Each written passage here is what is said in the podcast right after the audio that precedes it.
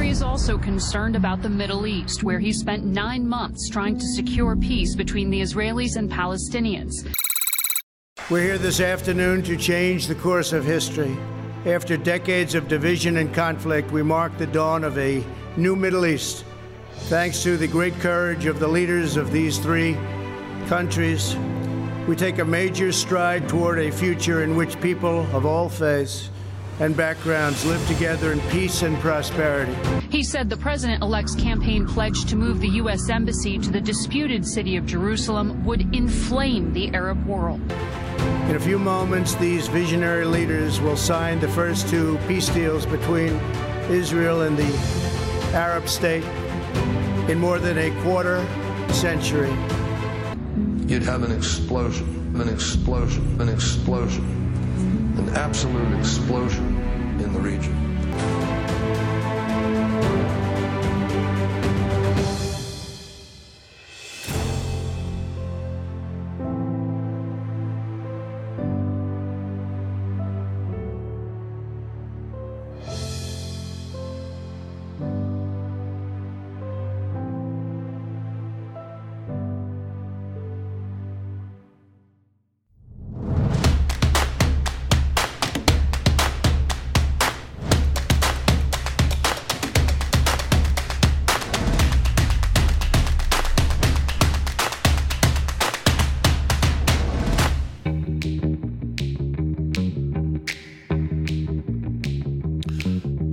An explosion of peace, maybe John Kerry was talking about there. the worst Secretary of State ever in the history of my life. And that's and Hillary Clinton, by the way, has been alive since I've been alive. So that just tells you where uh, John Kerry falls. Oh, see, I would I would have picked uh, Hillary over over uh, Kerry, but you know I can see your point. Yeah, no, I mean, so it's almost unbelievable that I could say that, but my estimation, and I believe in many others, um, he stacks up as the worst. Well, take take that take those what I just played for example. I mean, how clueless can this guy be? Well, you know, instead of instead of saying bad on them, let me just say good on on this president as he continues to do things and put things in place that were well almost unimaginable. You know, since um, the early 2000s and even in the last five to 10 years. Unimaginable. I think you could even go further back than that. I mean, everybody was saying, "Oh, we've got to do peace in the middle." I this has been this has been an issue since we've been alive, and no one's been able to pull it off. And somehow, this guy with no political experience walks in there and says, "You know what? Let me show you how this is done." Yeah, well, here's what he says. He says that, yes, but what he says is he stands back and looks at John Kerry, at Hillary Clinton, at the Obama administration, at the Clinton uh, deals. He sits back and says, nah, you know, this ain't working. Coming in the front door, it's not working. The way these guys negotiate, not working. Right. Like he has on so many other things. Sat back, watched, listened, and said, nah, I'm not coming in the front door. We're going to do something different. And that has allowed him to, again, put things in place that were unimaginable. Um, and you can go down the line. You can look at what he's done on energy, energy independence. Whoever thought in the last 20 years that we would be able to say we don't need any other country for anything with um, to give us anything. We're completely energy independent at this point with our own resources here in the country and what he's done. And yet he gets attacked for it. What did we what did we hear from Joe Biden? Oh, climate change. Ah, we need to stop doing this, stop fracking, stop doing so we can go bankrupt. And uh, put up uh, I mean, it's just crazy. He gets attacked on these things like that. But again, who would have thought? Even 10 years ago, could you have thought we wouldn't have needed oil from any place if we didn't want it? We wouldn't have need, I mean, we wouldn't who would have thought this stuff? No, this that that, that is like crazy talk. When, when you think about it, it's like, well, the oil comes from the Middle East. We've been conditioned. We have to rely on the Middle East, and that's why it was so important. And Iran's going to be a problem. And we've got the Saudis, and now Venezuela with the oil. Everybody had oil but us. Turns out we we we we have a ton. We um we just celebrated the anniversary of 9/11. You think about 9/11, 2001.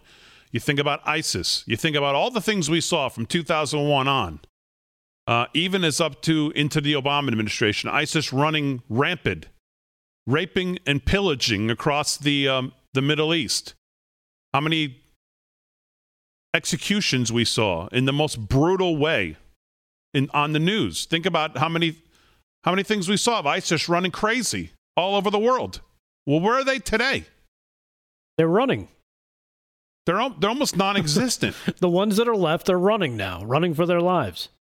They've gone from brutalizing people, raping and pillaging and killing and beheading, to uh, almost be non-existent.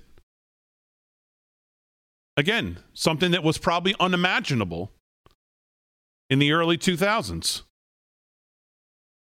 And when you see today what he's put in place, you look at Iran and you listen to what was said today, Iran is on their heels right now like they have never been before.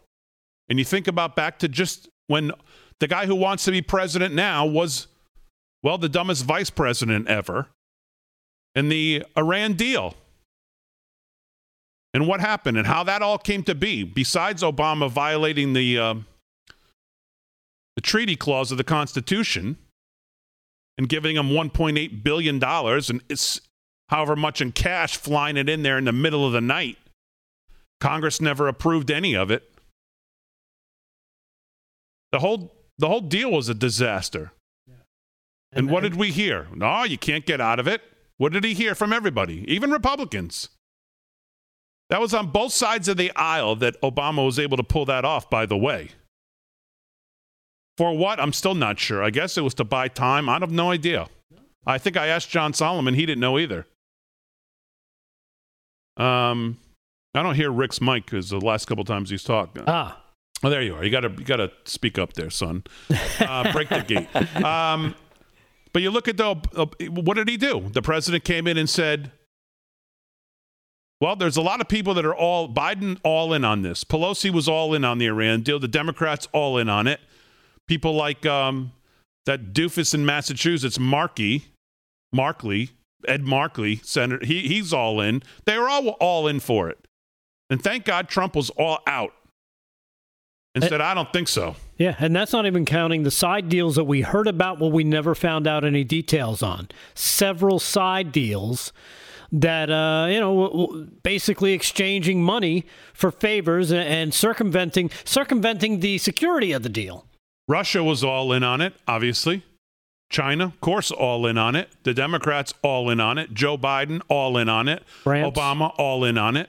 All of them, all in on it. Yeah. Oh my God, the, the Iran deal, oh, is going to save the world. And Trump said, Yeah, I'm all out. I'm all in for being all out of it and ripped it up. And Joe Biden has as much stated if he wins, he'll reinstate it. Yeah. and will literally, literally ruin everything that has been accomplished here in 29 days, with more to come if you listen to the president and uh, Benjamin Netanyahu today and other leaders. More to come. Once the UAE said we're in, everybody said, whew, pressure's off. We don't have to be first. Right. Let's jump on board. And Saudi Arabia, which is being talked about, would be I read a good article today that I have here. It's very long and very deep into the, you know, in the weeds to understand, but basically saying the UAE wouldn't have made a move, or uh, Bahrain wouldn't have made a move unless Saudi Arabia, Saudi Arabia under the under the covers is already on board. Now, I guess we'll see if that's true or not. But um, yeah, they're all kind of eh, eh, you know kind of linked where you don't really see it, but they have their, you know, they have their ways of doing things that is, you know, within their culture, within the within the way they do things. You know, that is it's understood, and certain certain you know members of the pack, so to speak. It's like this person's going first, like you said. They don't want to be first. This guy has to be first. Then we'll follow. That's what's happening. Um, the president really, when you look at again, again, look at what he's done in foreign policy, which he gets very little credit for. Of course, the me, the media, the way put up that picture of CNN's chyron G, the picture I gave you, uh, the only picture I gave you. Look, look at this. Look at the look at the chyron. Trump holds White House event with large crowd, little social distancing. This is the way they covered this historic day. That's their lower third, or their whatever you want to call it. That's their chyron on television during this agreement. That's what they. Uh, that's how they dealt with it. Not the actual news, not the deal, not the peace, not not the historic nature of it. Oh, some people are are gathering without masks. It's too big. Everybody's going to die from a germ. Right, no, no reporting on the actual deal. No and again, even, uh, to go back to what he's done overseas, the promises he's followed through, and when it comes to Israel, that's why Benjamin Netanyahu, Netanyahu talks about the president the way he does. Moves the embassy to Jerusalem. We heard in the interview I played with you of Dr. Gina Loudon when she talked to Governor Huckabee the other day. The pressure he was under, recognizing Jerusalem as the capital, moving the embassy to the capital, the pressure he was under not to do that, from all over. And what did he say? Yeah, kind of what he said today. I, there was a moment in the, um, I believe, in the Oval Office when the press was in there. He was talking about, I believe he was talking about the Palestinians at the time, and he was saying, "Well, we give them seven seven hundred million dollars. Why are we doing that, or something?" And and and he said, "Well, everybody, you know, everybody thinks that's okay." And he said, "Well, guess what? I don't think it's okay."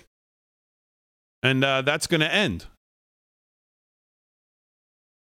And again, this is why he's so viciously attacked day after day. The Golan Heights, look at what he did with that. The peace deals that he's now brokered in the region, more to come. He's continually attacked for keeping his promises. And really, you know what it is? He's continually attacked because he has a backbone. That's really what it is. Yeah, usually Republicans pack up, they go home as soon as it gets a little too hot. Oh, okay, you know, uh, uh, they they walk back whatever statements, they leave office, whatever it takes to get the heat off of them. Instead, this guy's like he's ripping his shoes off, saying, "Okay, load up more coals. I'm going to keep walking across this stuff." And most importantly, like I said, he has Iran on their heels in a way that they probably have never been before feeling the pressure of what's going on around them and thinking uh, pretty soon the table's going to be full as more and more of the players in the region continue on this path that the president has set in motion here. So we'll spend a lot of time on this deal today. Coming up at the bottom of the hour, Pastor Darrell Scott, nothing to lose, is out and available today, and he'll be on at 8:30. And I've got lots to talk to Pastor Scott about. Uh, and I encourage you to go with the book. I started reading it last night, and the first chapter, the first line, just grabs you. First line of the book. I was like, because it was one of my questions. And I don't want to give too much away, but it was one of my questions. How did you meet the president? First line of the book will set the tone for the rest of it. And I haven't gotten through all of it, but I've gotten through some of it. So we'll talk to uh, Pastor Scott about that. Lots to do live from Studio 6B. Glad you're in here, America's Voice on a Tuesday night.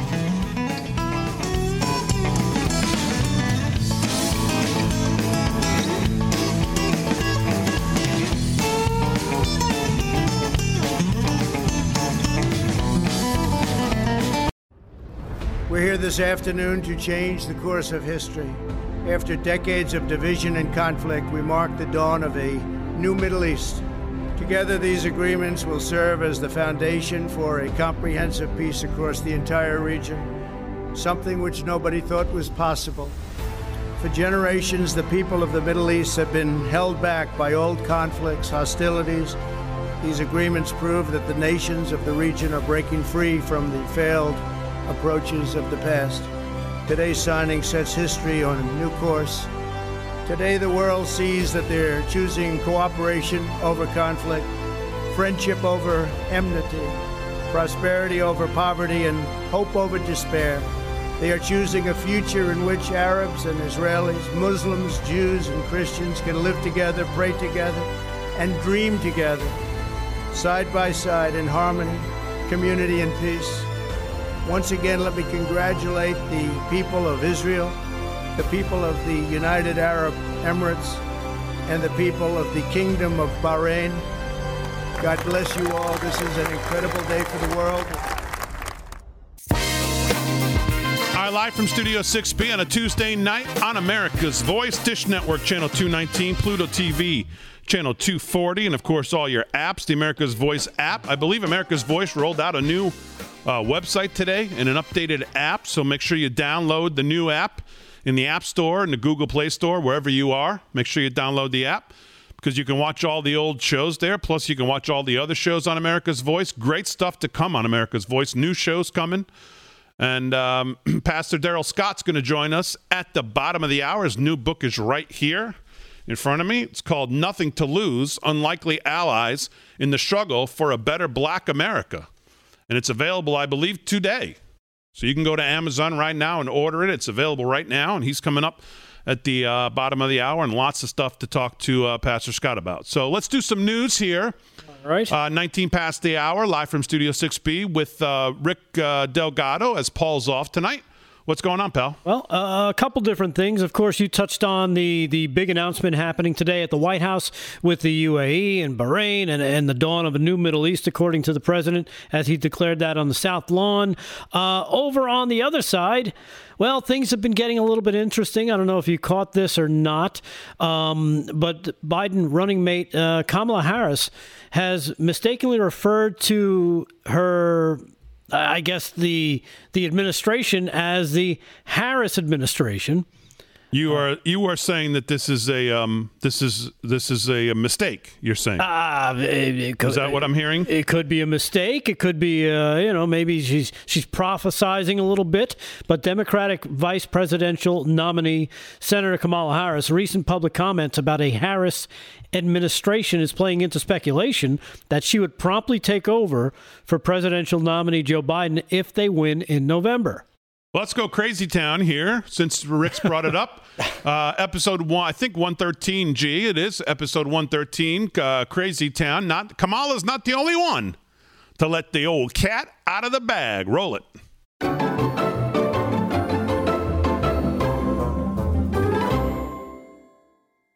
A Harris administration together with Joe Biden. Harris Biden administration is going to relaunch that effort and keep pushing. A Harris administration together with Joe Biden. Harris Biden administration is going to relaunch that effort. And- so there you go. so the cat's out of the bag. Um, it's what we all knew, anyways. It's a Harris administration, and the old fart can come along if he wants to.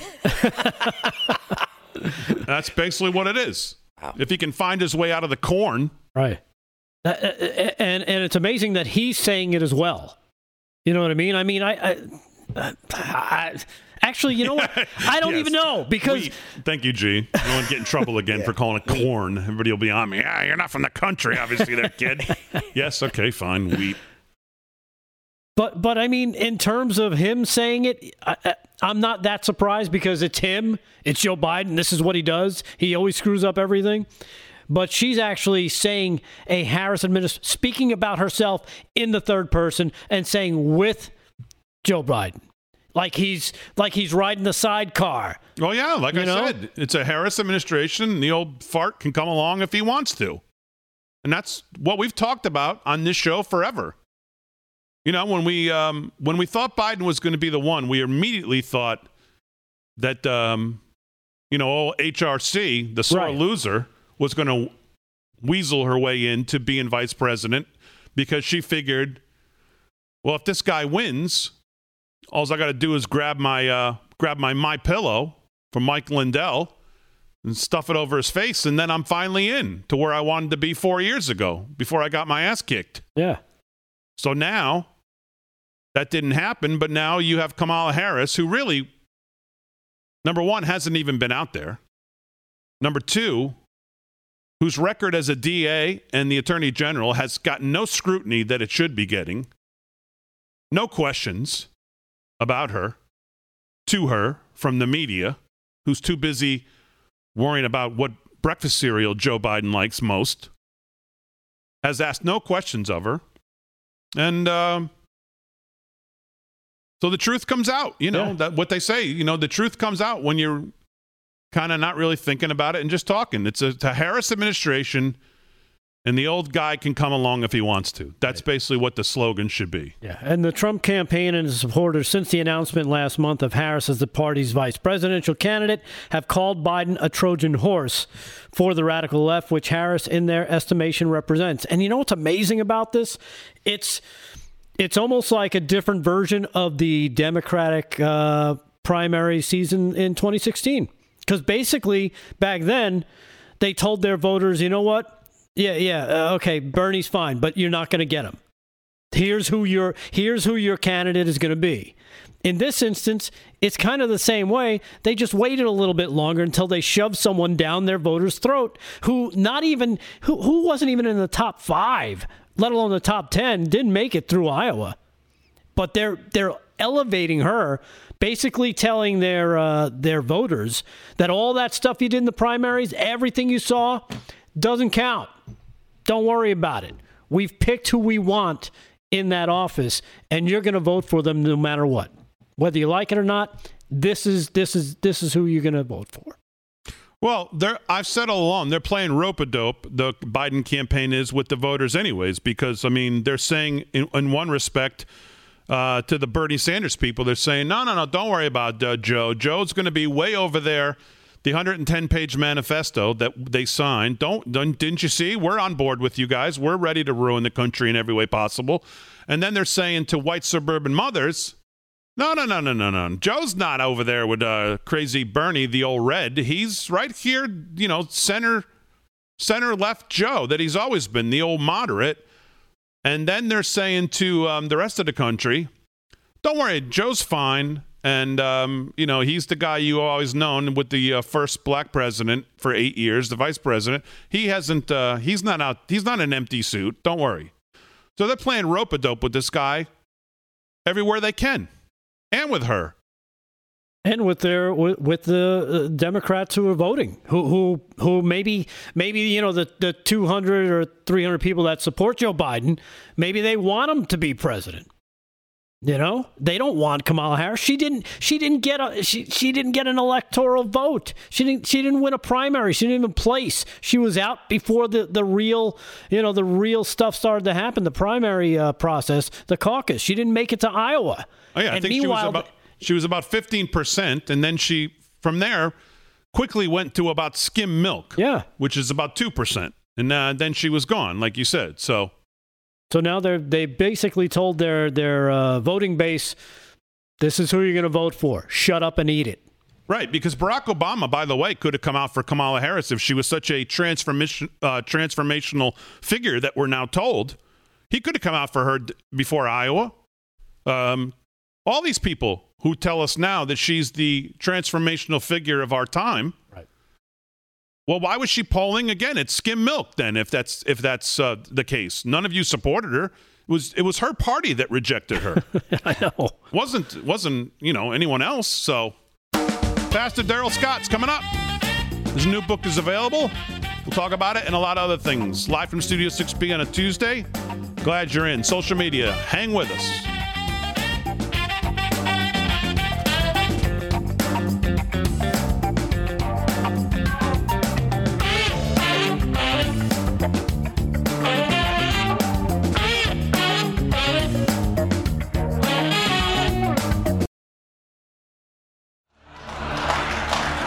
Went. He went, he became president. I didn't go, and I'm still vice president. And, uh, and in addition to that, uh, in addition to that, we have to uh, make sure that we, uh, we are in a position that we are. Think about it. Everybody is known from day one how smart, how bright Hillary is. Everybody knows how tough she is. You know, the rapidly rising uh, um, uh, in with uh, with uh, I don't know. Uh, so be successful.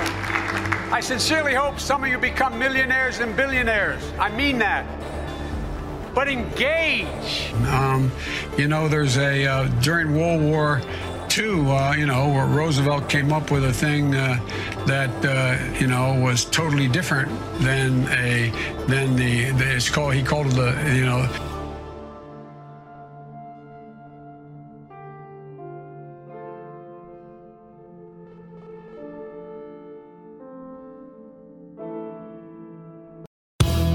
Live from Studio 6B on a Tuesday night on America's Voice, Dish Network Channel 219, Pluto TV Channel 240. Please welcome to the show the author of the brand new book, Nothing to Lose Unlikely Allies in the Struggle for a Better Black America, Pastor Darrell Scott. Pastor Scott, how are you? Doing great. How about yourself? Very good. Thank you very much for coming back on this show. Um, first time you were on, of course, was the day that Joe Biden told you that if you didn't know if you were going to vote for him, that you ain't black. And we had a panel, and Pastor Scott was nice enough to join us that night. Um, not much has changed with Joe Biden since that night. What do you think? Yeah, I mean, I'm still not black, and um, Joe's still not smart. yeah, yeah, that's exactly right. And um, I want I'll talk to you about Joe Biden, but let's talk about the book. I know it's out today. And yeah. you know, one of my questions was going to be about your meeting, uh, first meeting with the president. But I opened chapter one, and here's what it says: "Quote: What makes you think black people will vote for you?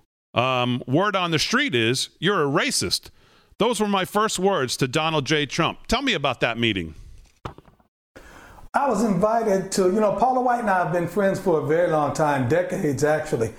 Uh, we go back to the 90s, early to mid 90s, we've been friends, and I knew that Paula had a unit in Trump Tower. So one evening she called me and asked could my wife and I meet her in Trump Tower. She wanted to discuss something with us. I thought we were going to her unit. When we got there, Paula met us outside and took us on the office section and took us up to the conference room. And I was like, wow, pretty impressive. She's showing off. She's got access to the conference room. And we were there, and there were several other, uh, well, not many, but eight or nine of us total, of other of some pretty name brand preachers in America right now. The only reason I don't give their names is because they've never divulged the meeting, and I don't want to be the one that has a reporter's camera stuck in their face asking them were they there that day. But we were there talking, and I knew most of them, and Donald Trump walks in. And I thought he was going to walk in just to say hello to Paula and wave at us. I was like, wow, that's pretty cool. Donald Trump comes in.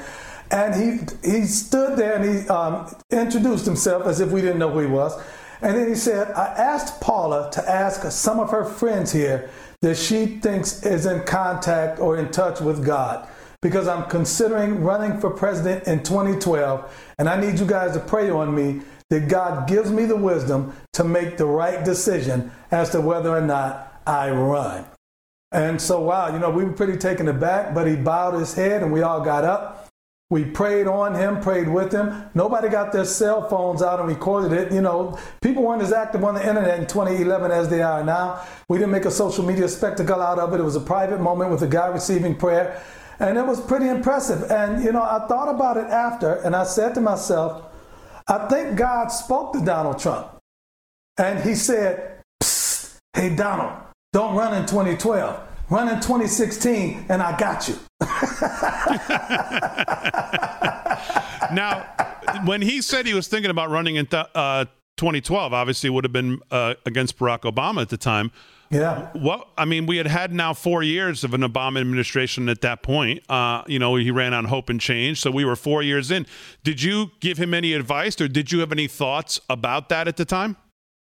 Well, I wasn't an Obama fan. I talk about in my book, you know, actually in 2006, Obama visited my church and he and I spent some time together, and I was less than impressed with the guy. In fact, I didn't like him uh, because he's not a people, you know, the public Obama and the private Obama.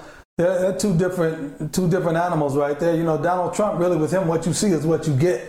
But Obama's not like that. He can be charming and, and gregarious in public, but in private, he's obnoxious and he's. Uh, I don't want to call him a two syllable word right here, but he is that. And so I wasn't enamored with Obama anyway. After talking to President Trump and listening to him, and after hearing his thoughts on Supreme Court judges, a lot of the same things he said in 2016, he said back then in 2011.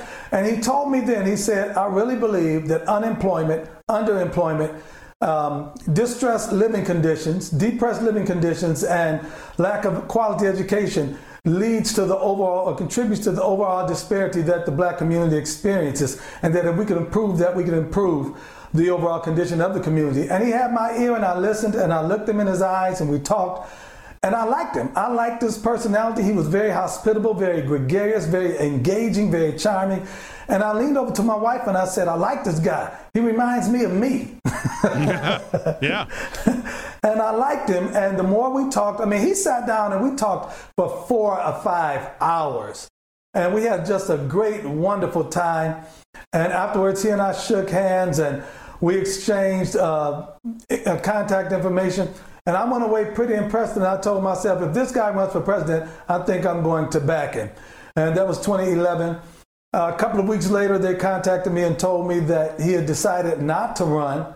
I was a little bit disappointed because I was pretty enthused about his potential candidacy. I mean, the guy was he was he was on point in that meeting, and I was very very impressed. And um, but over the years, we stayed in touch. Michael Cohen and I became friends, and and we stayed in touch over the years. And in 2015, when they called me, Michael Cohen did. He said, "Turn on the television." And I turned on the television, and Trump was coming down the elevator. He said, "Are you in?" I said, "I'm in." And so it's been it's been on that way ever since. Yeah.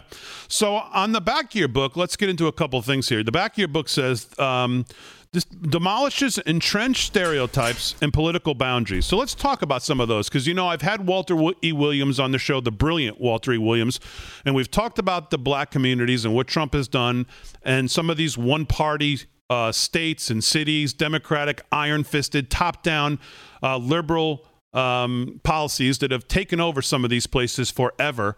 And I can remember when President Trump said in a speech, What do you have to lose? And of course, he got vilified, as he does for most things. But when he said that at the time, and now looking back at what he's done, talk to me about number one, what those entrenched stereotypes were, and what are the political boundaries that are that he has helped to tear down. Well, first of all, when Barack Obama was elected president, there was an idea or a notion in the black community that a quote unquote black utopia would de- descend upon America and that blacks would finally uh, have would have finally arrived in the prototypical or stereotypical promised land that all of a sudden, you know, we can move to the front of the bus. We can assume leadership positions in this society that when we've got a black president now, and everything's going to be black from now on. And they thought that, you know, this black president would undo the negative adversarial conditions that were existing in the black community. And once he got in after four years, I think the black community realized that it was just more of the same. You know, I always ask this question to people that I debate with. I say, name me one thing that Barack Obama did specifically for the black community. And I always win the argument when I uh, ask that question. And so we had a number of stereotypes. And the, thing that I, I realized also is this the Democratic Party did not give the black community one intellectual reason to not vote for Donald Trump. They gave us emotional reasons. They gave the Hispanic community emotional reasons. They gave the, the uh, women in America emotional reasons. Oh, he hates you blacks. Don't vote for him. He hates Latinos. Don't vote for him. He's a misogynist and a sexist, so females, you shouldn't vote for him. Now, white men, they gave intellectual reasons. They talked about the economy. They talked about foreign and domestic policy. But as far as the black community, community. They insulted us by playing on our emotions. And to be quite honest, a number of us fell for it hook, line, and sinker. There was a fear over black America that if this guy gets in, we're going to be shackled and we're going to be shipped back to Africa. You know, I was at the gas station one time and a guy came up to me in the gas station and he said, he, he pulled up next to me in the car and rolled down his window and said, Well, you know, if Donald Trump gets elected, we're all going back to Africa. And I, I, couldn't do anything but shake my head and laugh when he said it because, You know, just the idea of that. What are they going to do? It's going to be some big announcement to say all black people got to line up at the docks or something, and we're all going to be put on a boat and dropped off where? But this was the notion that they they forced it upon us as a people. They created this nightmare scenario of Donald Trump being the, the, the epitome of the Ku Klux Klan, being the boogeyman, the oppressor of the blacks, and it has proven to be any and everything but that. He came in and began hitting home run after home run after home run. Criminal justice reform, prison reform, urban revitalization, opportunity zones, historic levels of funding for HBCUs, historic low levels of unemployment. He's done a number of ceremonial things for the black community. He named Martin Luther King's birthplace a national monument. He pardoned heavyweight boxer Jack Johnson. He's let several African Americans who are overly uh, sentenced, he let them out of prison. He's more than exceeded whatever low expectations the black community had for him. He shattered that. He's exceeded expectations and he's given us a sense of optimism uh, that tells us in the black community that if he's done that much so far in that little time with all of the opposition that he's experienced, just think what he would do going forward without that level of opposition, without these sham hearings and these sham investigations and, and all of this fake news. Just think what he will do if if we take the cuffs off of him, so to speak. Yeah. So he's done a he's done he's he's he's done a phenomenal job, and he's made my life easier because the naysayers and detractors have been silenced. Yeah. I got about a minute here left. So I saw you last night on with uh, Candace Owens on Sean's show. Um, and there's been a lot of debate and speculation about. I think the president grabbed. I think he had eight percent of the African American vote in 16. I heard Candace say that she thinks it's going to be over 20. We I've heard talk to people who think it'll be higher than that. Where right now, with the message getting out there, your message, the president's message, the campaign hitting the ground, where do you think that number falls uh, legitimately right now?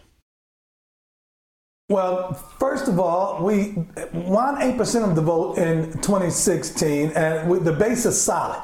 And so we had nowhere to go from there but up. I'm predicting, um, I'm optimistically predicting we'll get about 25% of the black vote because there's a large segment of the black community because of this cancel culture that is prevalent in America today. They don't want to argue. They don't want their businesses boycotted. They don't want to, to, to, to fall out with friends and neighbors. But when they get in that booth, they're going to vote for Donald Trump. You know, uh, I, I happen to know myself of a groundswell of support in the inner cities, in the inner cities of America. They, they've even given him a nickname. They either call him Uncle T or T Dog. They're calling him that. So Yeah. there's this silent segment of black Americans, and I've coined a term for them in 2016. I'm going to reintroduce the term again tonight. I'll call them the incog Negroes. well, the book is Nothing to Lose. The incog Negroes are going to show up. Unlikely allies in the struggle for a better black America. Pastor Darrell Scott, the book is out today. Go to Amazon. We'll link to it on our social media. It is available today. You can order it. Pastor Darrell Scott, thank you so much for giving us a few moments tonight. Thank you for having me. God bless you. You too, as well. Live from Studio 6B. We're back right after this.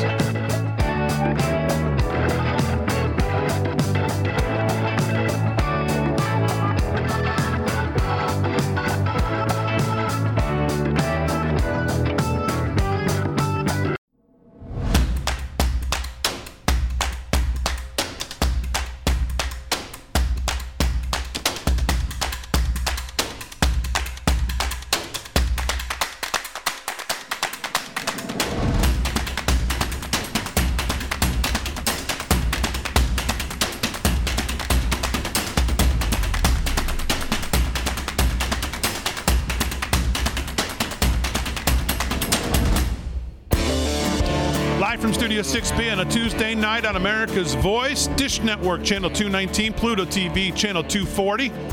We just had the pleasure of speaking with Pastor Darrell Scott here on this show. His new book, Nothing to Lose, is out today and available right now at Amazon.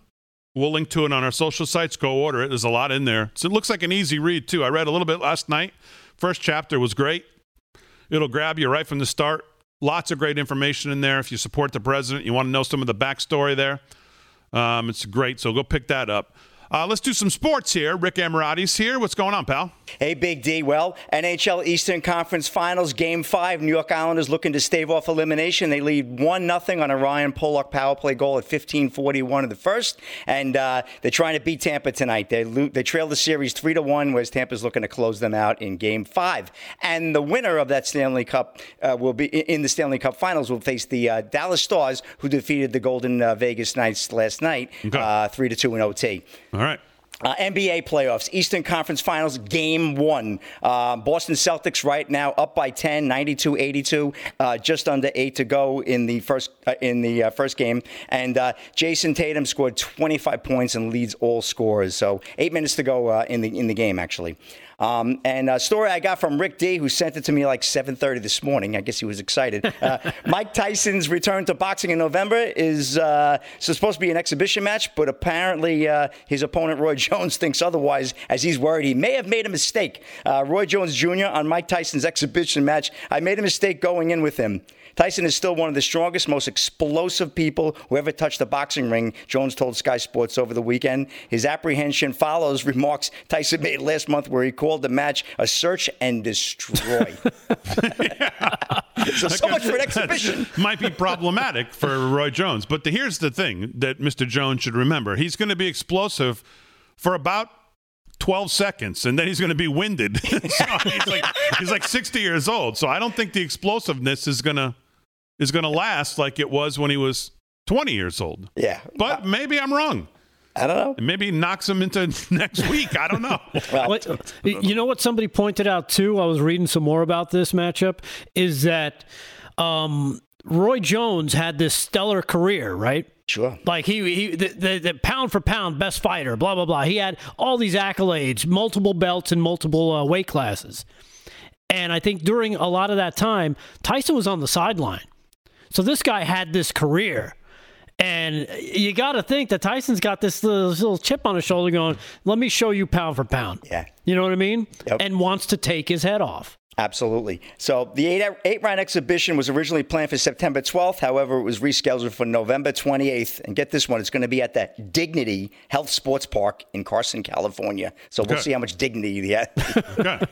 and uh, well, Wilder Fury 3 is in the works. Um, looks like, uh, according to Bob Arum from Top Rank Promotions, uh, December 19th, they're looking to have it in Allegiant Stadium in Vegas. Uh, they want 10 to 15,000 fans, and with the size of that stadium, holds about 65,000. They'll be able to properly social distance. So looks like we may have a that may have that trilogy fight come uh, come to a head.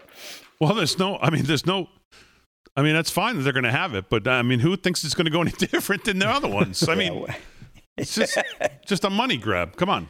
We'll see. Um, and uh, ESPN Monday night, I have to comment, one of our followers, uh, when we had said that we had reached a million last night, um, Peter Bonnie Rizzo, I believe it's Peter and Bonnie Rizzo, said, You scored higher than Monday Night Football. so, well, not quite, but uh, yeah. yes, thank you. Um, Steelers over the Giants 26 16. Quarterback Ben Roethlisberger was 21 for 32 on 229 yards with three touchdown passes. And a little story that actually was shared by uh, Mr. Nolan, our news guy. Uh, Paul had sent me a story regarding uh, the Steelers all wearing the name Antwon Rose Jr. on the back of their helmets. Um, this was to honor, remember, the black teenager from Pittsburgh who was fatally shot in the in the back by a white Pittsburgh police officer in 2018. Um, however, and hats off, pun intended, to left tackle Alejandro Villanueva, a former U.S. Army Ranger who had the name of Alwyn Cashe handwritten on the back of his helmet. Cashe, a black Army veteran who was killed by an IED uh, that struck his vehicle in 2005 as he was on fire removing people from a car. Saved three people, and he was later awarded posthumously with the Silver Star for heroism. So, you know, hats off to Villanueva, the tackle on Pittsburgh, for recognizing someone other than, uh, you know, Antwon uh, Rose. And by the way, that Pittsburgh police officer was later that that was acquitted. That that, that murder charge that was initially brought on. Villanueva was the kid who came out, by the way, when the Steelers stayed in the locker room last year. He walked out onto the field, stood Yep. and put his hand over his heart for the uh, for the national anthem. So he has a history of, well, not hating the country like the rest of them. Yeah, and he's also somebody who served. And we know a lot of our veterans are very angry. I have a lot of good friends who are big fans in New York, season ticket holders that were veterans, and they have walked away from the game. Yeah. uh, sadly. Um, and, and last but not least, the uh, second game, that was the Broncos uh, losing to the Titans 16 14. Uh, Denver head coach uh, Vic Fang- Fangano, Fan- Fangiano sat, sat there with three timeouts in his hands and didn't use them until there was two seconds to go. So tough, tough start for Denver in Mile High. He uh, went to the Mike McCarthy School of Coaching, so that's how you do it. So, all right, anything else in sports, Rick? That's a wrap. We got some NFL uh, TV ratings coming up in the second segment. Okay, good. We hope they're about, you know, two. Well, they're interesting. Crazy Town episode 114. Speaking of sports, I went back since I didn't watch any football on Sunday at all. Went back and tried to look, watch all the games, and I found one highlight that I thought was really the most representative highlight of what's going on right now in the world. Roll that, G.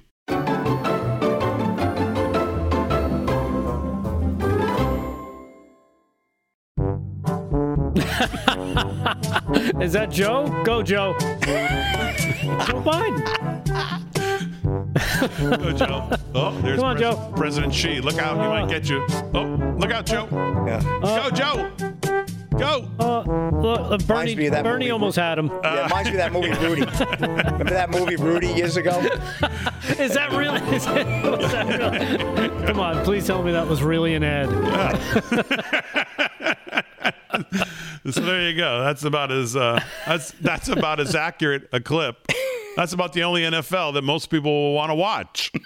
so I should probably put that clip clip up because that's about the only NFL that anybody wants to watch. So, oh man, that's good there. So all right, uh, any news here? You got a couple minutes before we hit the yeah, top you know, of the hour. um, a little something in keeping with the sports theme of this uh, of this break. Uh, talking about two high school football players suspended indefinitely for carrying thin blue line flags uh, when they ran onto the field. It's an insane double standard that has permeated from political discourse when it comes to corporations and schools, and now it continues. If you're someone who wants to kneel for the national anthem or wear a Black Lives Matter sticker, you're part of the protected class. But if you decide you want to support the police or firefighters on a, uh, especially on the anniversary of 9/11, you will end up suspended indefinitely from your high school. Cut 23, G. Here is what we're talking about. This is the team running onto the field. Roll that.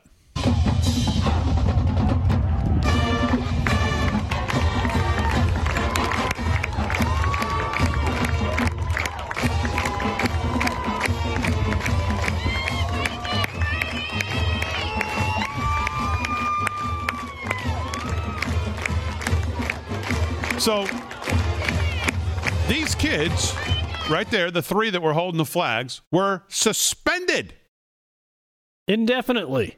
indefinitely from this school, which I believe is called Little Miami High School. Yep, in Morrow, Ohio. They were suspended for bringing out the flags and waving them. What you see right there suspended. So I tweeted this out today and I said, every media outlet who has the opportunity, if I had a phone number, I swear I'd call this, this administration or this school district and ask them about it, as every media show, radio show, television show should, if they can. It is outrageous.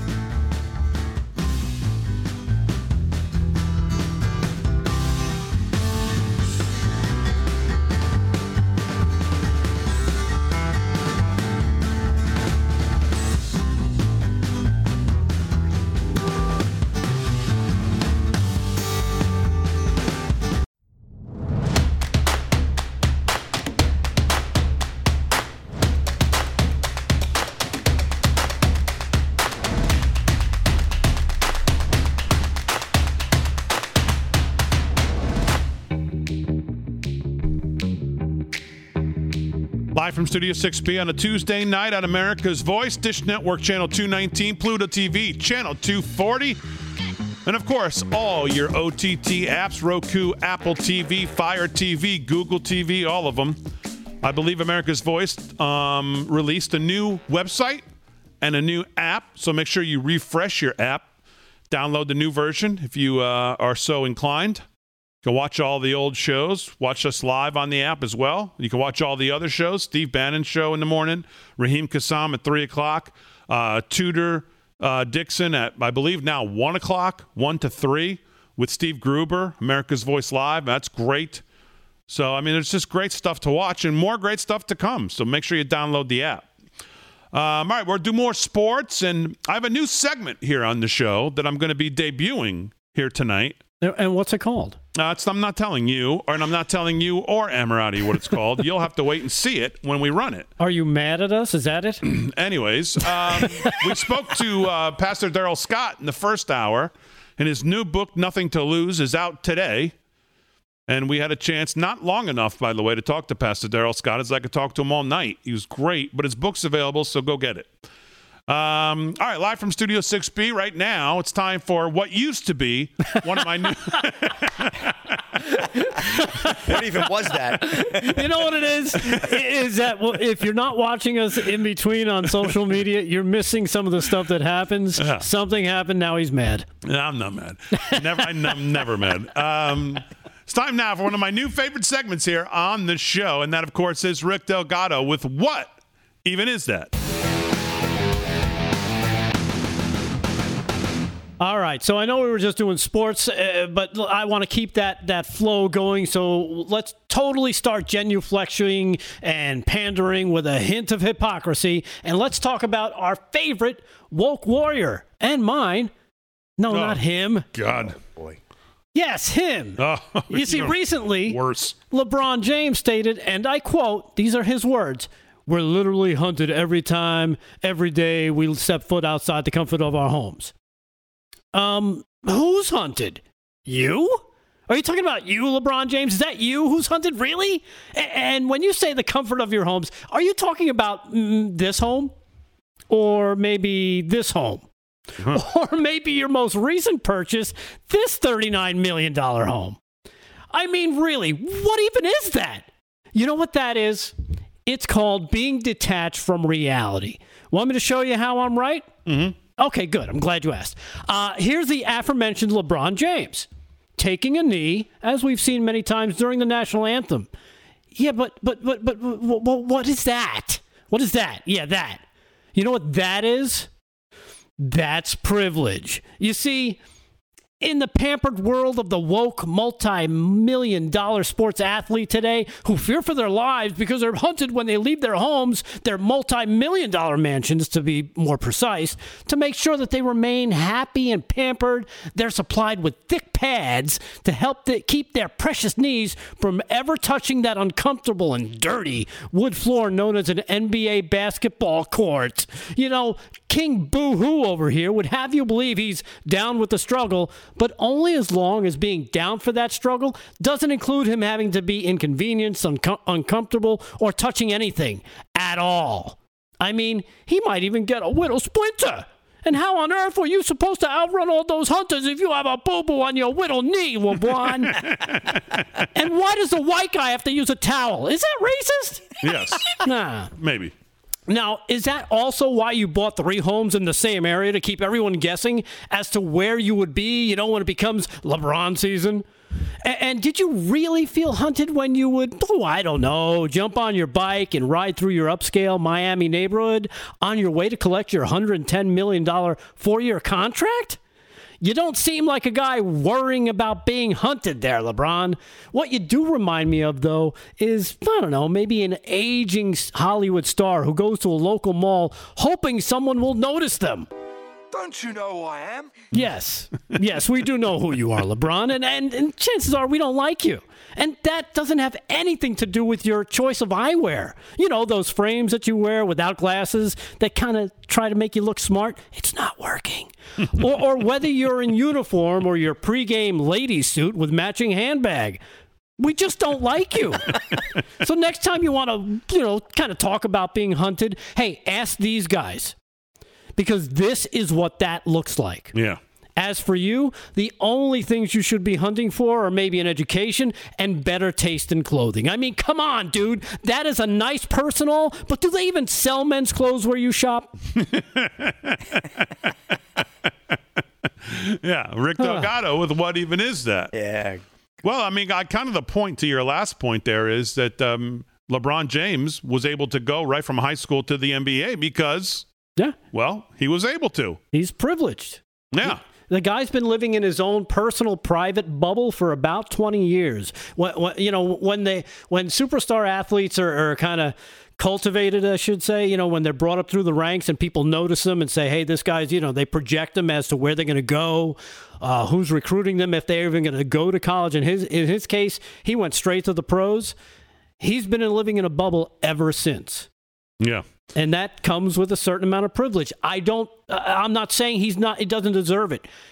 I'm all for you take every single deal you can get, make as much money as you can get. I will never say someone doesn't deserve something because you get what you negotiate for. And the fact that he's been able to negotiate these big deals, hey, more power to you. But on the flip side of that, you know, when you're sitting there saying, I'm down for the struggle, I need a pad for my knee, I, I can't really bend and, and I want to hurt myself. Yeah. Come on, dude. I saw that he was uh, Rick Amorati sent me late last night an article that he was challenged by the uh, I guess um, L.A. County uh, Sheriff's Office. Yeah, yeah. to um, why don't you tweet out something about the two officers right. who were viciously attacked in cold blood, a t- assassination attempt. I wonder if uh, do we have any updates on if he's done that? No, No, probably th- not. No. I haven't heard anything. I know there was a bounty that the uh, sheriff's office said. You know, they, they raised a hundred and seventy-five thousand dollar reward for the uh, for the shooters, and now they had asked uh, uh, to double that, put that in for make it three fifty. So the sheriff put that that, that challenge out there, so to speak, and uh, there hasn't been any response. Rick, I haven't heard anything. Have you? Yeah. No, well, me I'm either. not. I'm not surprised. Yeah, I Just, just crickets. All right, G. 26. Minister of Foreign Affairs of um, Bahrain spoke at the White House, and here's how that went today. Roll it. Mr. President, the First Lady, Prime Minister, Your Highness, ladies and gentlemen, good afternoon. Today, today is a truly historic occasion, a moment of hope and opportunity for all the peoples of the Middle East, and in particular for the millions in our younger generations. The declaration supporting peace between the Kingdom of Bahrain and the State of Israel is an historic step on the road to genuine and lasting peace, security, and prosperity across the region, and for all who live there, regardless of religion, sect, ethnicity, or ideology.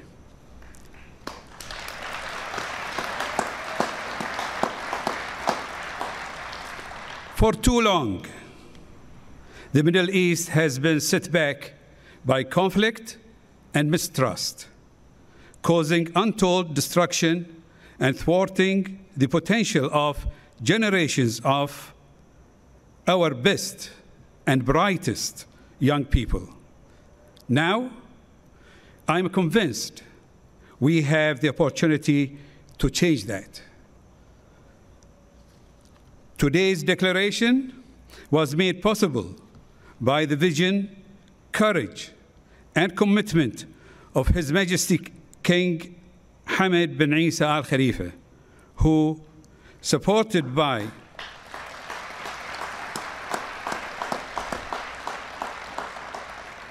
supported by the people of Bahrain, has protected, institutionalized, and enhanced Bahrain's centuries old spirit of coexistence and harmony, and has the wisdom to recognize that genuine cooperation is the most effective means to achieve peace and to safeguard legitimate rights. Thank you, Your Majesty, for this vision of peace for the region based on trust, respect, and understanding between all faiths, races, and nations.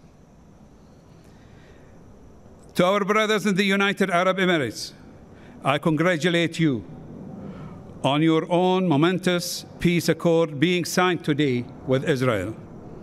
His Highness Sheikh Mohammed bin Zayed has shown great leadership and foresight to make peace possible and secure a brighter future for our region.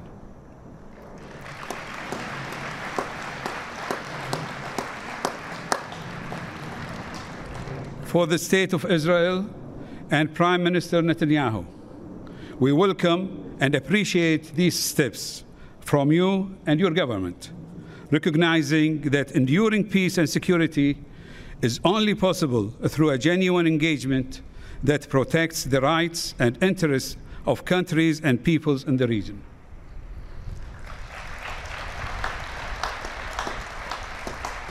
In particular, I want to express my deep appreciation to President Donald Trump.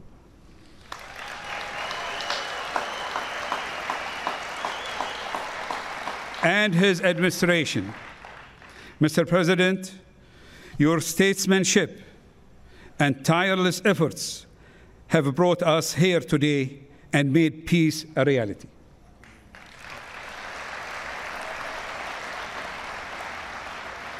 And to Secretary Pompeo, Senior Advisor Jared Kushner, and Special Representative Avi Berkowitz, who have,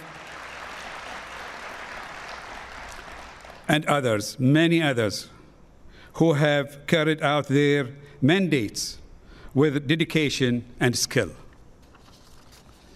Ladies and gentlemen, today's agreement is an important first step, and it is now incumbent on us to work urgently and actively to bring about the lasting peace and security our peoples deserve.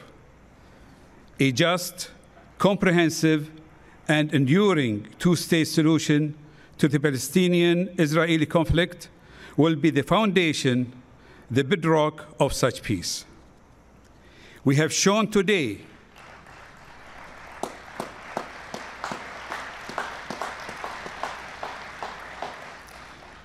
we have shown today that such a path is possible, even realistic.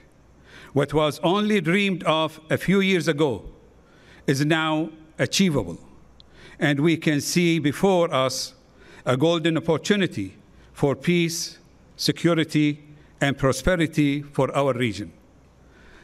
Let us, together and with our international partners, waste no time in seizing it. Thank you. There you go. The Minister of Foreign Affairs for Bahrain today at the White House with the President. Um, a very significant day. Benjamin Netanyahu. I'll play him as well for you tonight. Plus, our new segment coming up.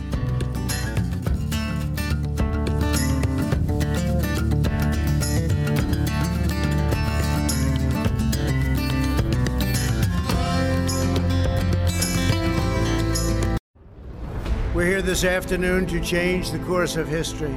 After decades of division and conflict, we mark the dawn of a new Middle East. Together, these agreements will serve as the foundation for a comprehensive peace across the entire region, something which nobody thought was possible. For generations, the people of the Middle East have been held back by old conflicts, hostilities. These agreements prove that the nations of the region are breaking free from the failed approaches of the past. Today's signing sets history on a new course. Today, the world sees that they're choosing cooperation over conflict, friendship over enmity, prosperity over poverty, and hope over despair. They are choosing a future in which Arabs and Israelis, Muslims, Jews, and Christians can live together, pray together, and dream together, side by side in harmony, community, and peace. Once again, let me congratulate the people of Israel, the people of the United Arab Emirates, and the people of the Kingdom of Bahrain. God bless you all. This is an incredible day for the world. Hi, live from Studio 6B on a Tuesday night on America's Voice, Dish Network Channel 219, Pluto TV Channel 240, and of course all your OTT apps. And uh, of course, on the America's Voice app, which I believe is a new one out today. So make sure you go download that as well. Let's do some news here with Rick Delgado. What's going on, pal? Uh, well, jumping back to that story what we touched upon at the end of Rick's uh, sports cast regarding those two students uh, that were suspended. The school had denied their request, their names. Let me jump back to that. Let me the two high school players. We showed the clip of them running out onto the field. Brady, a senior cor- cornerback whose father's a police officer, and Jared, whose father's a firefighter. They each carried the uh, thin red line flag and a thin blue line flag, and and they were um, suspended from school for doing that, um, basically because the school had denied their request for the demonstration, citing that the flags were politically divisive and some might not want to agree with that message. And to that, you said what? Anyone who doesn't agree with that message is an idiot and shouldn't right. even be allowed on school grounds, by the way. So the kids were in their right to, to run, right? School, the, the kids were within their right well, no, they weren't in their right because the school told them not to. But I support I support them breaking the rules in this case and in doing it. So you support them breaking the rules. I do. But that's not what you said the other day when well, I was no, talking I to you about the kid in William Floyd High School. Right, I don't support him. Who decided he wanted to break the rules. Right, he's an idiot. Um, by going so to you. school when he was not by scheduled to. yes, he's an idiot, and so are you. How is that so? Now, now so so you you there are certain rules that are okay is for thee, any, but not any, for me. Is there any news here to do? any news? Yes. Or should I have Amorati do news? Did the kids get unsuspended though? The kids got unsuspended, yes. Yes. Of course, because the school district came to their senses and obviously realized that they were wrong. Unlike the school in New York, who now has said, get out of here for the whole year and don't come back.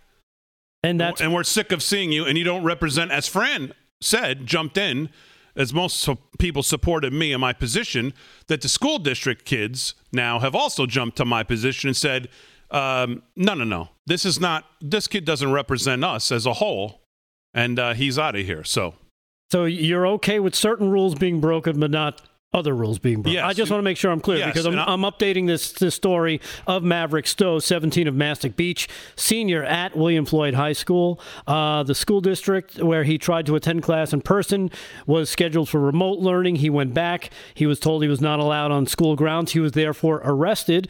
And according to the yes, letter, good. his parents of the district, so was charged for his behavior on September 9th and 10th. And for disobeying and defying lawful authority of the school personnel. Yes, correct. Now it turns out he's been suspended for the entire year. Yeah, wonder why.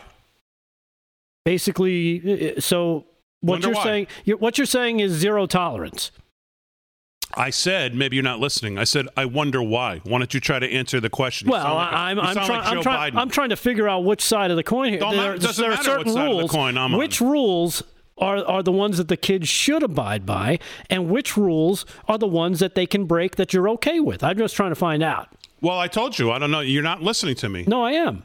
Well, then what's your que- What's the question? So are you saying that if they tell you not to run onto a field with a flag, that rule they should just kind of put that to the side no matter who tells them even if it's the same officials that would say this is your scheduled learning day Given the circumstances of that, what yes. circumstance The, of of their who their fathers are, what they, what the day it was. why, why does that what matter They though? were celebrating. Yes. isn't it about uh, That rule- listening to authority kind of like you doing the news is pathetic. So I would say yes. I wouldn't listen to either one of them. Is, isn't that isn't that kind of what you're saying though you, The you need to listen to authority the kid coming to school on the day, there's no. It's like apples and grapefruits that you're trying to compare here. no doing, I'm not And by the way, doing this a was all done job of it. this was all done on school grounds the kid coming to school on a day he's not supposed to is not comparable to a kid whose father is a policeman on 9/11 saying I'm going to run out with the flag. That's just not even comparable. well so. we're not comparing the acts we're, we're comparing them breaking the rules Let me and ask the for the la- rules- let me ask for the last time before I have Frank cut your mic off. Is there any other news? Yes, there's a ton of other news. Okay, well, do you do want to get to it? All right. Let's jump to this one. Talk about a little bit of a minority report.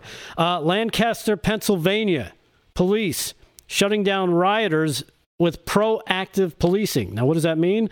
Uh, let's jump. As previously reported, there was an officer involved shooting in uh, Lancaster, Pennsylvania last Sunday that occurred when a knife wielding 27 year old Richard Munoz, Munoz, I should say, charged a Lancaster City police officer. Violent rioters took to the street not long after. Fires were started, bricks were thrown, and uh, fireworks were sent off. Uh, Monday night, however, was a much different story according to local reports and others on the scene. And that was largely thanks to a combination of what they called proactive po- policing from law enforcement and actions from law- local officials that effectively deterred another night of violence before it could get started. So, what does that look like? It turns out that they uh, went around and they started showing a larger presence, which means they were out and active within the community. And uh, unlike Portland, there was no catch and release. They actually made sure that they were proactive. They set bails extremely high for rioters, and anyone who broke the law was actually arrested and held as well. Yeah. So, in other words, um, swift response, harsh penalties, bail set at a million bucks, and guess what? There was no more rioting. That's that's basically how it should have worked all over the place. Right, and, that's what something uh, President Trump has talked about when he talks about, you know, all you got to do is call me. I'll send in the National Guard, and we'll get this taken care of. All right, it's time for a new. Do I have time for this, G? time know. for a new. Yes, new segment here on the show. Uh, Joe Biden was out campaigning today, and uh, this is episode one here of Is This English? Roll. Because if you could take care, if you were a quartermaster, you can sure in hell take care of running a you know department store uh, thing, you know, where in the second floor of the ladies department or whatever. You know what I mean? All right, there you go. Episode one of Is This English? And uh, you probably, that's not going to do it. It, it, that You're going to need more than one time. So, one more time, G, let's run it, and then we'll freeze frame it. So, before we go to the break, the audience has a chance to try to figure out Is this English? Roll it. If you could take care, if you were a quartermaster, you can sure in hell take care of running a you know department store uh, thing, you know, where in the second floor of the ladies department. You know what I mean? Okay. So, um, so there it is, there on your screen. I won't even attempt to try to read it. How that even can come out is, um, it was English. I'm almost convinced that it is English, but I don't think it's. I guess maybe the segment should be called "Is this proper English?" But is this English? So we'll let the audience um, weigh in on that here during the break.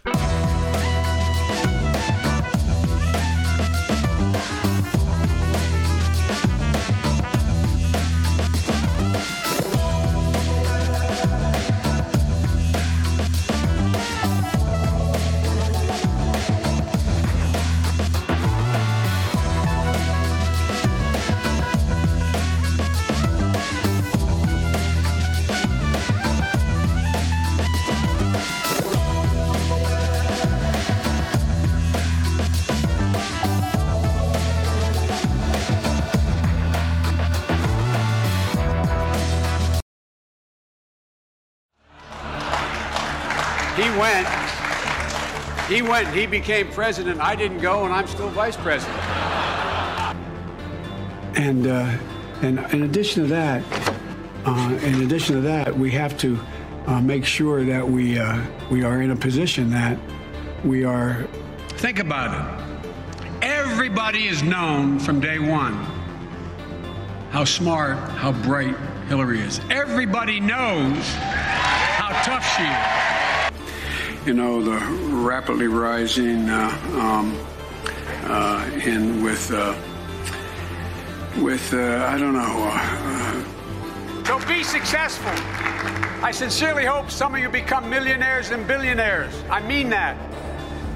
But engage. Um, you know, there's a uh, during World War II, uh, you know, where Roosevelt came up with a thing uh, that uh, you know was totally different than a than the, the it's called he called it the you know.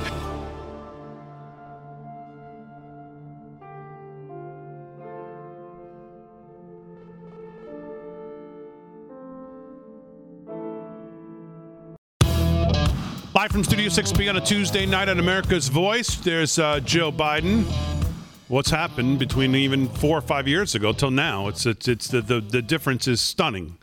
Of course, the media ignores it, the Democrats ignore it, but uh, you, the people, and anyone with an IQ higher than three. Uh, so Delgado might not get it, but um, Oh, can notice the difference. so a couple of things I want to get to. Joe Biden went to Florida today, and um, here's how he was um, greeted. Cut 24. G, roll that. so he's uh yeah a bunch of Trump, a bunch of Trump supporters lining the street. Um, not nearly as many as if the president was there, obviously, but that's more than Joe's ever seen. I can tell you that.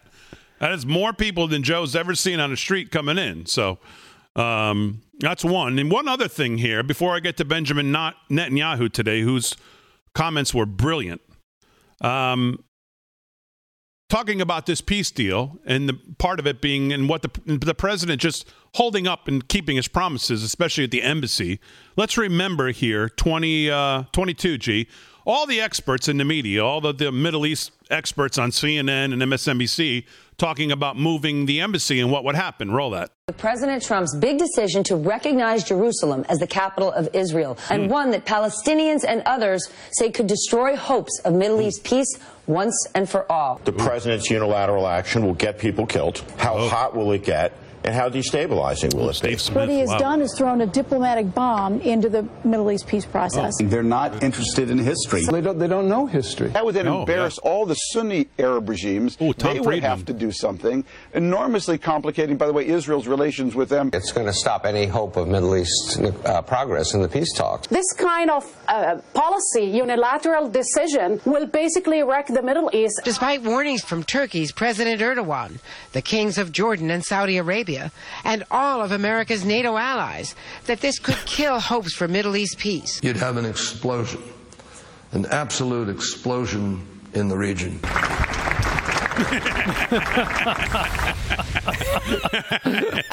yeah. So what a bunch of geniuses.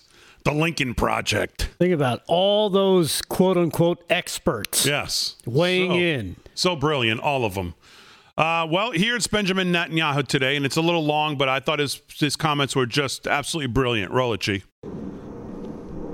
Our dear friend, President Trump, First Lady Melania Trump, thank you for hosting me, my wife Sarah, and our entire delegation on this historic day.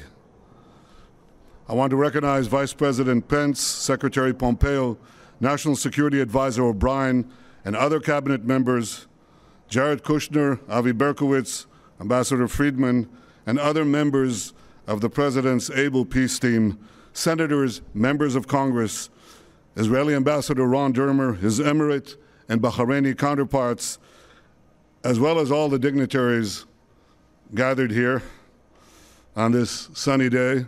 I want to uh, also express my gratitude for all the Israelis who've worked for years, uh, sometimes in less sunny climes, to bring this date, and I thank each and every one of you. Thank you.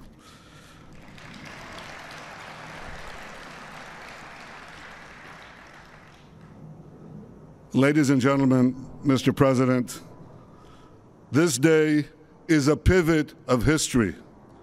It heralds a new dawn of peace. For thousands of years, the Jewish people have prayed for peace.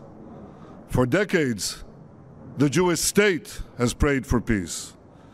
And this is why today we're filled with such profound gratitude. I am grateful to you, President Trump, for your decisive leadership. You have unequivocally stood by Israel's side. You have boldly confronted the tyrants of Tehran. You've proposed a realistic vision for peace between Israel and the Palestinians.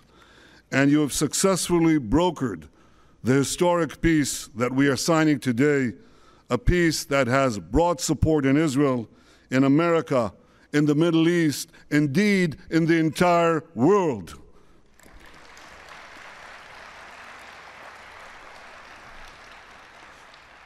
I am grateful to Crown Prince Mohammed bin Zayed of the United Arab Emirates and to you, Foreign Minister Abdallah bin Zayed.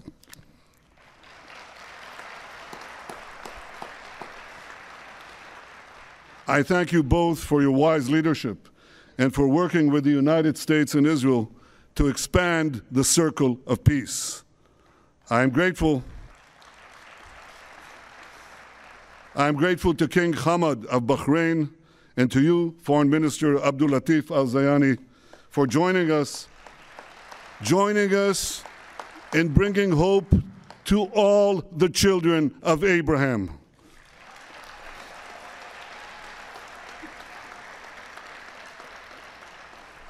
to all of Israel's friends in the Middle East, those who are with us today and those who will join us tomorrow, I say, Assalamu alaikum. Peace unto thee. Shalom. And you have heard from the President that he is already lining up more and more countries. This is unimaginable a few years ago. But with resolve, determination, a fresh look at the way peace is done, this is being achieved. Thank you, Mr. President.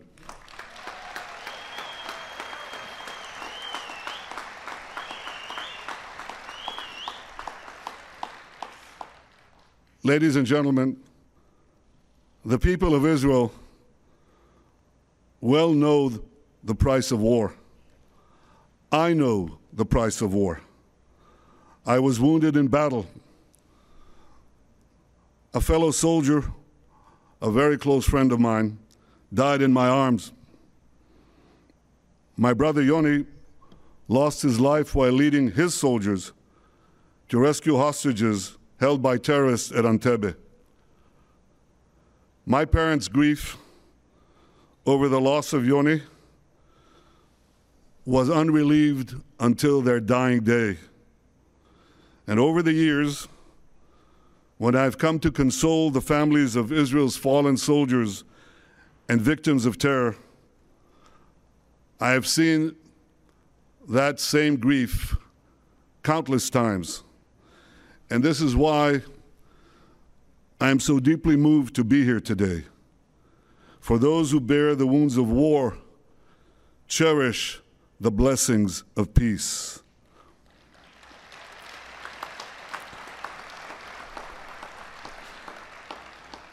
And the blessings of the peace we make today will be enormous. First, because this peace will eventually expand to include other Arab states, and ultimately, it can end the Arab Israeli conflict once and for all.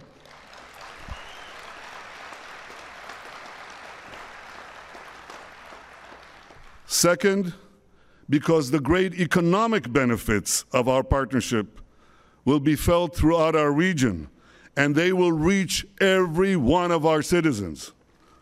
And third, because this is not only a peace between leaders, it's a peace between peoples.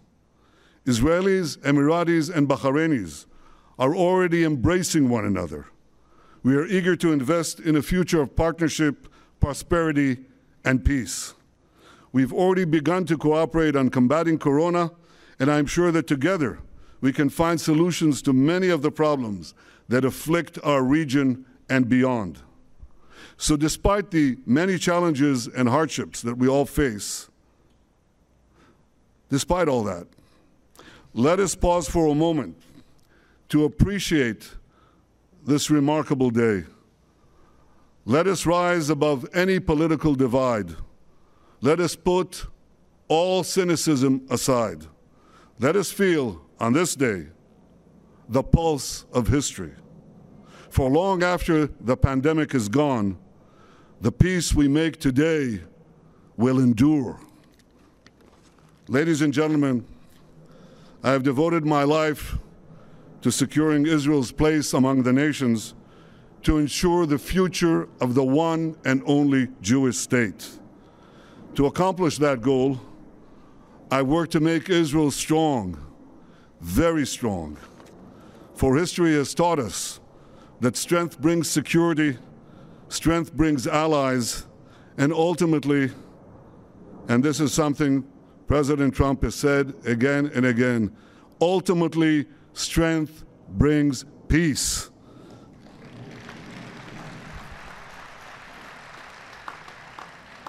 King David expressed this basic truth thousands of years ago in our eternal capital, Jerusalem. His prayer, immortalized in the book of Psalms in the Bible, echoes from our glorious past and guides us towards a brilliant future. Adonai oz le'amo yiten, Adonai yevarech et amo b'shalom. May God give strength to his people. May God bless his people with peace. Mr. President, distinguished guests, this week is Rosh Hashanah, the Jewish New Year. And what a blessing we bring to this new year a blessing of friendship, a blessing of hope, a blessing of peace. Thank you. Yeah. There's uh, BB today, so I thought that was fabulous. So, just to put a bow on this, uh, one of the great websites, if you don't have a bookmark, you should, is Human Events. And uh, there's an article about this in there today, and it closes. I won't can't read the whole thing, but it closes by saying the Trump administration's maximum pressure campaign against Iran has overwhelmingly relied on the exercise of U.S. hard power, in particular sanctions and occasional military action. However, the White House is pursuing a more balanced and ultimately more effective approach based on strategic maneuvering instead of direct action against Iran. The swift normalization of relations between Israel and the Arab states will deepen economic, cultural, and political independence in the Middle East, making it harder for Iran to achieve its regional objectives by taking advantage of Israel uh, Arab divisions. Live from Studio 6B, more to do. Sports, a little more news when we get back. Wrap it up on America's Voice right after this.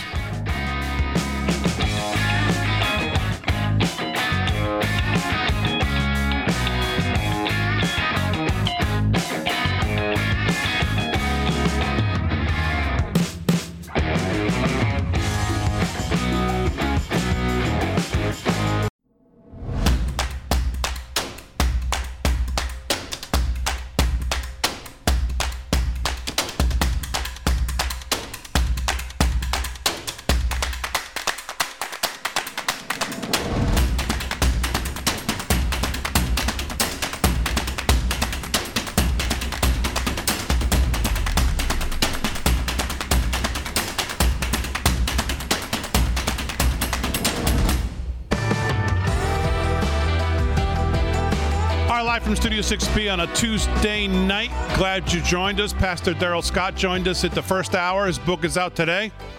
Uh, Nothing to Lose. And uh, it's great. From what I've read so far, and Pastor Scott was great tonight on the show. Talks about his relationship with the president, how he got involved, all kinds of great stuff. It's available on Amazon right now. We'll link to it on our social sites. I encourage you to uh, go out and get it and give it. It's an easy read, so go get it. Um, all right, let's do some sports here. Rick Amorati, what's going on, pal? Okay, what's the score of the hockey game? Yeah, NHL Eastern Conference Finals, one-one after two periods. Victor Hedman evened it up for the Tampa Lightning with a goal late in the fir- in the second, and uh, it's one-one. Islanders are trying to stave off elimination. They're down three to one, and they must continue to win, or Paul Nolan's going to have the big one. um, so we'll see what happens there. NBA Eastern Conference Finals, Game One, thriller in overtime. Miami Heat one seventeen over the Boston Celtics 114. Miami is now up one game to none. And game seven, big game seven, uh, Western Conference Finals. The LA Clippers lead the Denver Nuggets right now. Um, actually, it's tied 24 24. So we'll see what happens there. Um, NFL week, week one ratings in decline, culminating on Monday Night Football. Oh, darn. Yeah, well, let me get through this whole story here because there's a little bit of a silver lining for NFL here. According to Showbuzz Daily, the doubleheader on Monday night represented a major downtick in viewership from the same time slots a season ago. Steelers at Giants. This game drew 10.8 million viewers on ESPN, down 21% from the earlier open, uh, game opener during Week One of the 2019 season. And Good. get this one. Titans at, Bron- at Broncos drew 7.7 mil- million viewers, down a whopping 38% Oh, from the late game last year. Good. Um, this comes after Sunday Night Football, where the Dallas Cowboys and Rams was down 16% over last year's uh, Sunday night opener. Um, and then you had the big game. I think it was down more than that. The Daily Caller article I said yesterday was more like 28. I got 16% USA Today, so I'm not sure. USA Today is not believable. Yeah. Well, um, Tampa Bay Buccaneers, New Orleans Saints. That game, however, that was the big massive audience that did come out. According to Nielsen Media Research, 25.85 million, an increase of seven percent from last season's game in the same slot. That's the uh, you know NFL Game of the Week on Fox. So that was up a little bit. Um, however, CBS Sports they are down um, 12 percent with their games, their afternoon games for that Good. week. Of course, you had Jets playing Buffalo, so you know nobody's going to watch that. It'll Um, be the no fans league pretty soon. Very they keep maybe. this nonsense up. Well, you know what's which, re- amazing? which really, at this point, I don't even know how they backtrack. Right. Well, it, what's amazing about these numbers, though, I mean, when you think about it, think about all the fans that didn't go to games because you can't go to games, or they only let you know a small percentage of people watch in person. You would think those people would be watching in droves. They're not. So those numbers are actually.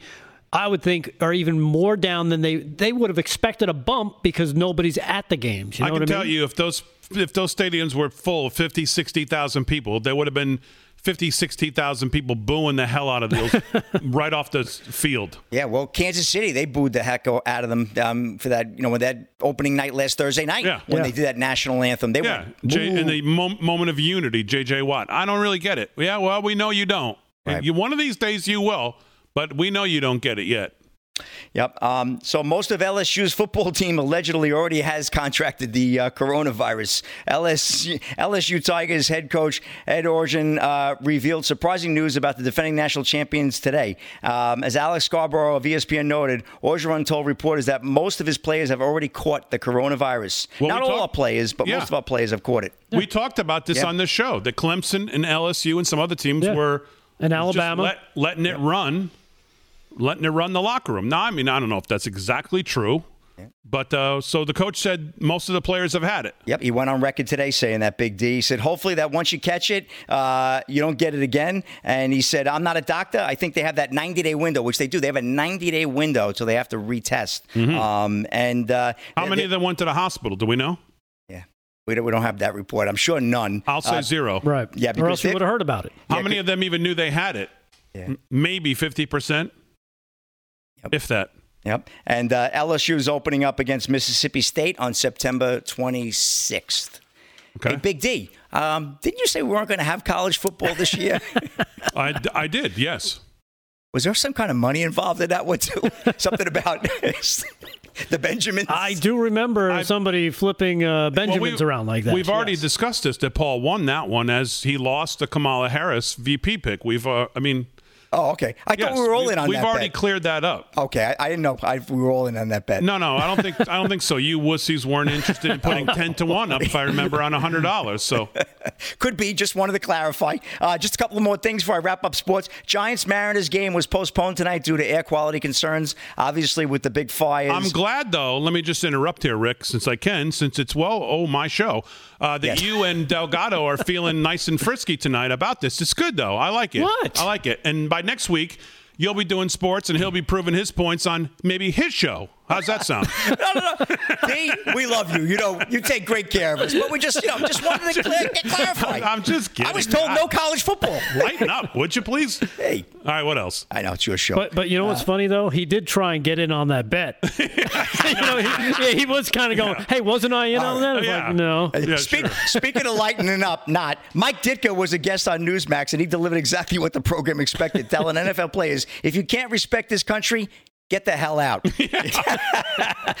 Mike went on to say, I'm going to paraphrase a little bit, but football, football's football. It's not a complicated thing. The Hall of Famer said. He said, "You're playing the game. You're enjoying the game. You don't like the game? Get out of it." He says, "It's not for protesting one way or the other. What color you are, what you think, this or that. You play football. You've been blessed with the God. God gave you the, the the blessings of a body to play football. You don't like it." move to another country, don't play our game. And Mike Ditka is a legendary Hall of Famer coach and uh, not somebody you'd want to get into an argument with, even at his ripe old age of some 78, 78, 9 years old. Yeah, you don't have to um, wonder at all where the coach is fallen. He'll he'll he'll tell you. Yeah, he's hardcore. Kind of like the president, by the way. There's no there's no guessing.